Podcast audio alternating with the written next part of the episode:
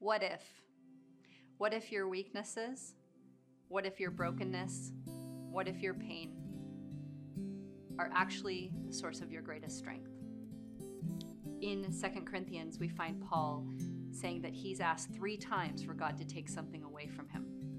But instead, here's what Jesus says to him My grace is sufficient for you, for my power is made perfect in weakness.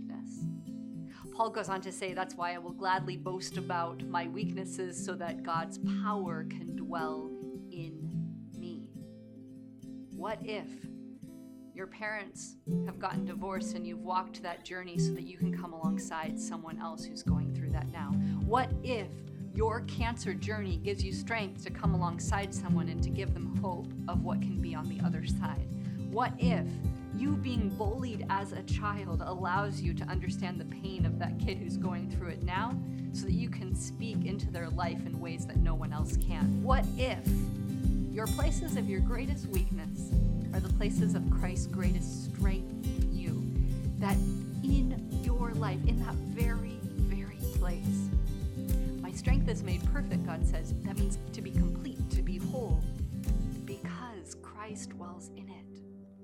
So in whatever places, because we want to wall off pain, we want to wall off weakness, we want to just just cordon off that hurt and not touch it. But what if in that very place God is wanting to let his strength rule so that others can experience Christ right there? What if? What are those places that you would like to forget? What are those places of pain that you don't want to touch, but could be the very places of God's perfect strength?